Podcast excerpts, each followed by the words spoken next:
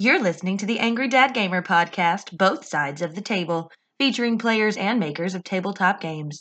Here's your host, Victor Agreda.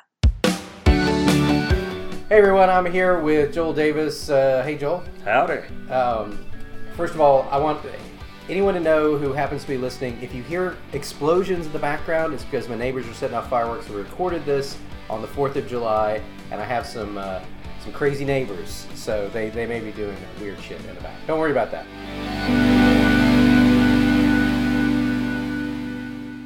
I know Joel from actually we met on Flickr Yes. years indeed. ago. So we met on Flickr and then you know MySpace, I'm pretty sure, and then Facebook, and Yes. uh, we've hung out a few times. And I know you were uh, on the Angry Dad Gamer live stream at one point. Um, you had your son at one point, and then you were there for the Breath of the Wild that we did on the Switch at Modern Studio, Yes. right? Yeah. Yes. And uh, which, by the way, I've gotten completely sucked into Breath of the Wild. It's ridiculous. Um, Right.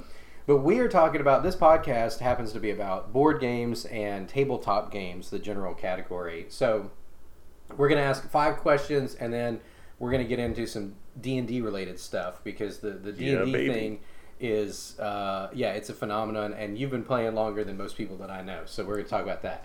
Um, first of all, what tabletop games do you remember growing up? Like, what did you play when you were a kid? Well, there was Monopoly. Oh yes, see, everybody says Monopoly. Everybody says Monopoly. um, Operation. Mm-hmm.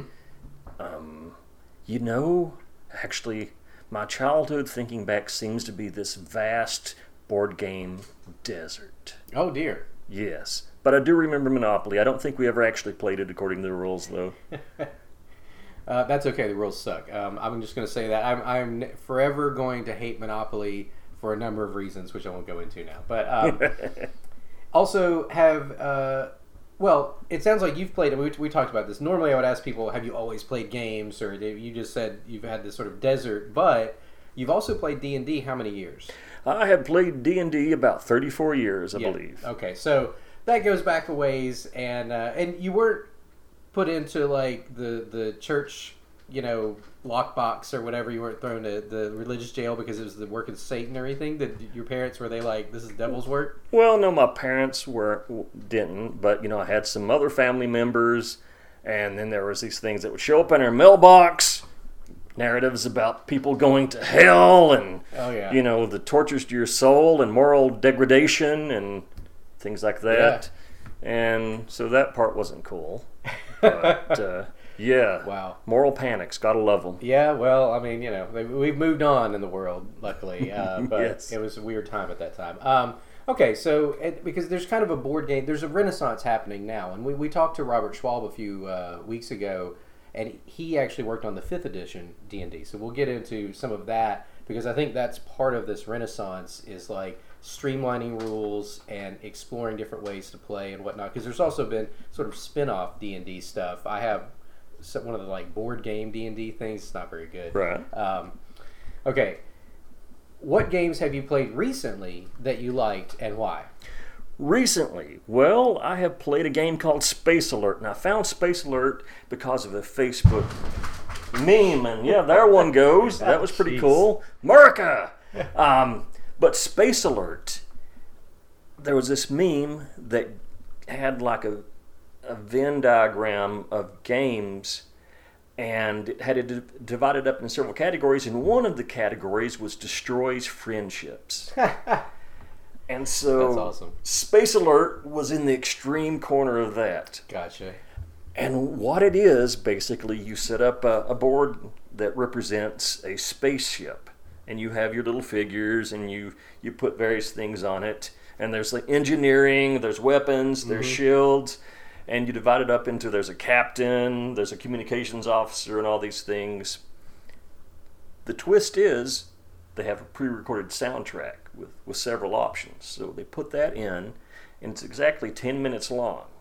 So what happens? They hit play, and then the computer starts telling you things that are happening because you're disposable. So your ship is on this predetermined survey mission, and you pop out of hyperspace, and then things start happening. Okay. But here's the other twist what you do is you create your actions as these things happen. You pull out cards that give the threats, so there's a random element to it.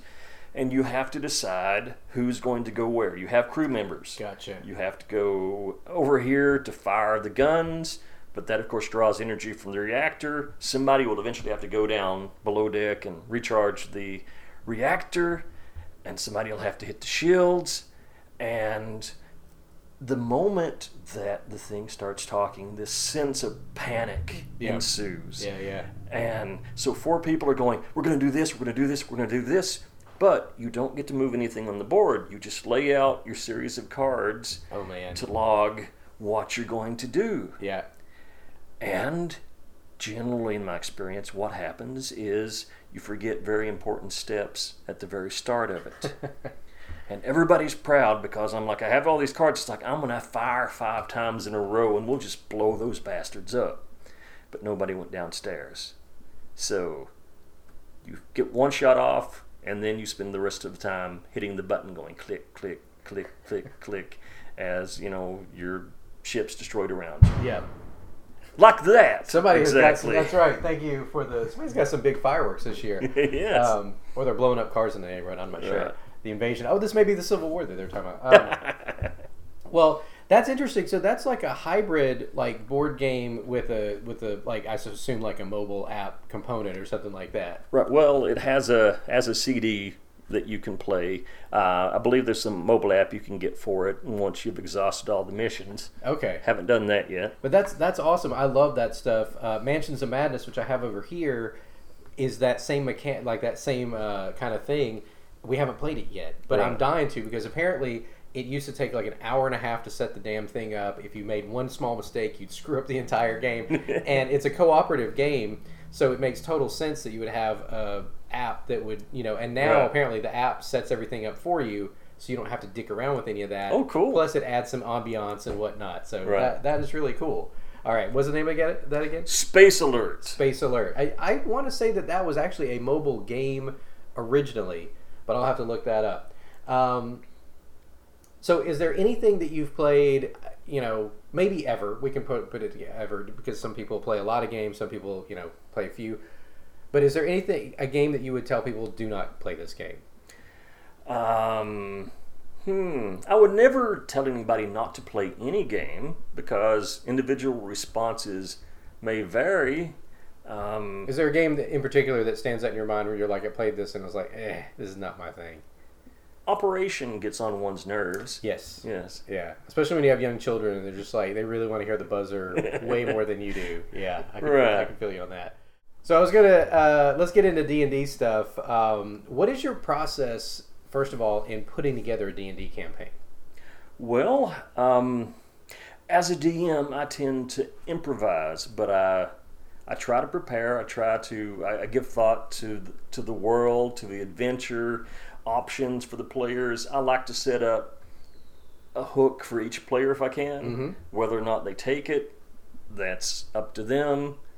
Uh, because of course I've had situations where I've had extensive notes that I had to basically tear up Uh-huh. because one player just would not take the nice juicy plot hook that I gave her. Yeah. And it was going to be cool, Yeah, but no, Yeah. she didn't. so, but you know, I've uh, been recently, I've had this sort of fascinating process because I decided to upload, you know, my 120,000 photos to Google okay, to protect them. And so I've been going through external hard drives and I found notes and emails and maps from a campaign I was running 16 years ago, wow, right before the birth of my son. And so I've been like, you know, most of these people are still around. yeah, I can redo it. But I'm also kind of integrating the campaign I've been running for the past few years Mhm. into it because it's, you know, you, you don't start off with this, at least I don't, with this fully realized world. You have some ideas and Yep. you implement them, and then there's plenty of room to, to bring in these other elements. So I've been enjoying updating these maps from 16 years ago and starting to fill them in. And um, I'm plotting that adventure right now. I am on a, mostly on a hiatus from DMing for a few months. Mm-hmm. Um, another friend has agreed to start swapping. We're going to start splitting the year up. That way, Yeah. everybody gets a chance to play. But I am I'm really plotting the next the course for the next adventure. What has changed in the years that you? I mean, what stands out to you in particular that's changed about D and D in the thirty some years that you've been playing? Well, I mean, there's always the rules. Mm-hmm. I still am can't get my head around the fact that the higher an armor class is, the better. because when I started, you know, the uh, armor class was the lower it was was better. So Yeah. that's just a little thing that I'm like, oh, okay. Um, it's not natural, but I can accept that. um, you know, in 2018, what, well, I mean, there's nothing ever new under the sun. The hmm. behaviors that people exhibit are the same as they exhibited 30 years ago, mm-hmm. 40 years ago. You have people who min max, who find the right combination of rules to, to do whatever they want to do. You have the role players, you have the people who just want to have fun, you have the people who probably need to find another hobby because they're poorly socialized and and are playing the game for the wrong reasons. So they're the same kind of people. Now what I have noticed is and it's a good thing the what's happened there's just this level of organization mm-hmm. I hadn't seen before. You have the Adventures Le- Adventurers League, you have all these organized groups now and I'm from an era where it was a freak show Yeah. and that's kind of hard to get my brain around. And so um, I've dipped my toe into organized play, but I don't have time for it really. Right, And, yeah. You know, uh, so it's much easier just to, to get a few people together every month or two Yeah. months and, and play. That's what's you know, and I, I find that kind of interesting too because now we're more connected than ever, and so I wonder if that plays a part into breaking that stuff down. Because even though you still have cliques in high school, you know, you're always going to have cli like you said, it's like people still behave in certain ways, and there's tribes and all this kind of thing as well. So that always happens, but um, this stuff has gone mainstream. You know, what, what was something that, like you said, was a niche, and you you grew up in the country, right? yes. So you know, it was probably even more of a niche there. And I mean, I, mean, I kind of grew up in the country. I was lucky in the fact that there was a, a chemical company that hired a bunch of PhDs and master's level people that moved there. So I probably had a higher nerd quotient at my high school than most East Tennessee Right. high schools, right? Especially in a town that size.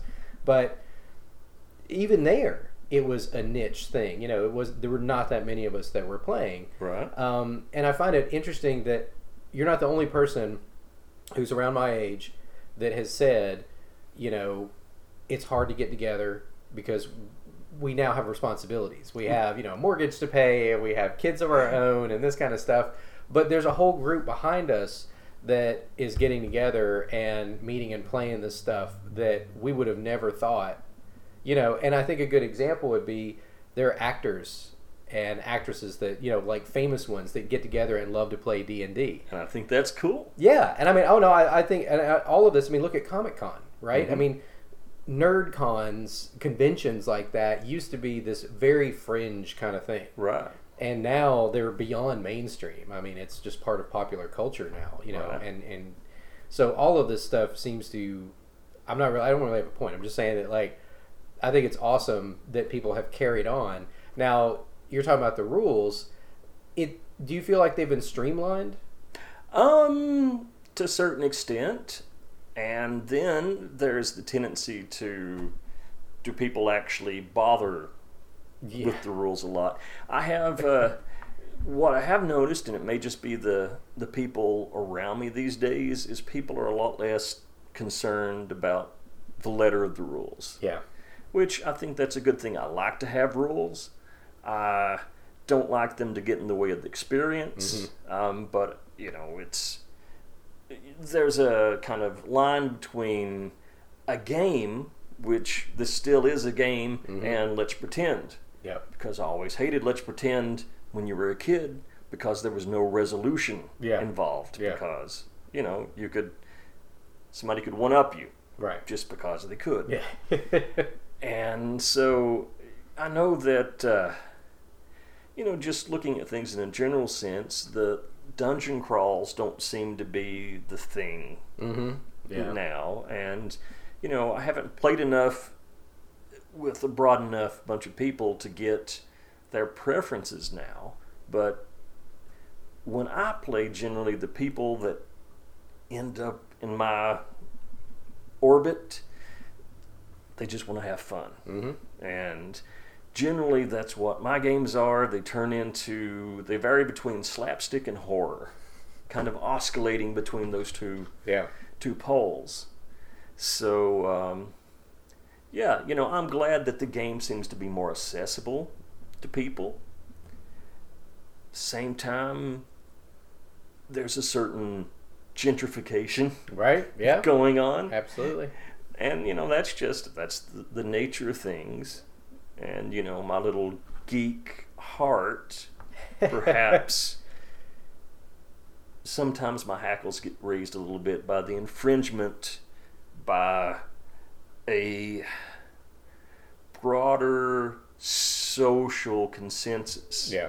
than what I'm used to.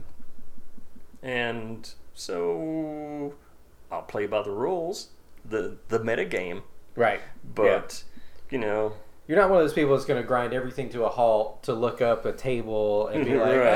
ah, no, you slipped on that rock, and then you know, Right. But yeah, no, I, and I get that. I think that's really good advice. If there's anything that people could glean from this uh, episode, is that being super pedantic can can absolutely be a total crimp in, in the fun. You know, right. I mean, and and that's true even just of simpler board games because a couple of times my kids and I have played a board game and you know we just got this. And so we're going through the directions and my son's really good about reading from the beginning to the end. My daughter and I are both jumping around which is not a good way to do it I realize like a lot of people. That's a thing ADD and but even so we'll go through and we'll miss something and halfway through the game we'll be like oh wait i think we're supposed to and then we look it up we're like shit like this is supposed to happen first or whatever. But you know what then we start doing it and it's no big deal it's not like we turn the table over and start all over from scratch or anything so you're supposed to have fun that's what games are about Right. And what people playing D&D now really keep need to keep in mind, there are people who've been playing this since 1970 Yeah. something. Yeah. And some of those people are still in the community. yep So look, the D&D experience is going to be a lot like religion now because there are many, many scriptures, many, many translations, Yeah. many, many authorized volumes, and they're all in play. yeah So, that's true you yeah know, choose your poison um, I, is there any advice that you would give to people who are looking to get into dungeons and dragons well, their first taste give it a try. Don't be afraid to be silly. Um, if you are a budding actor, well, hell, go for it. It is role playing. It is role playing. yeah Um, play nice in both senses uh, of that because not only do you want to. How did I put this? Everybody wants to be in a safe, welcoming environment, and I understand that.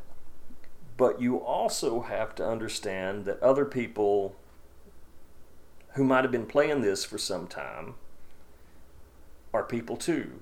And everybody has to reach a consensus of, of how to get along, even Mhm. if your your social mores don't line up or your levels of socialization. yep So just because somebody's poorly socialized doesn't necessarily make them creepy.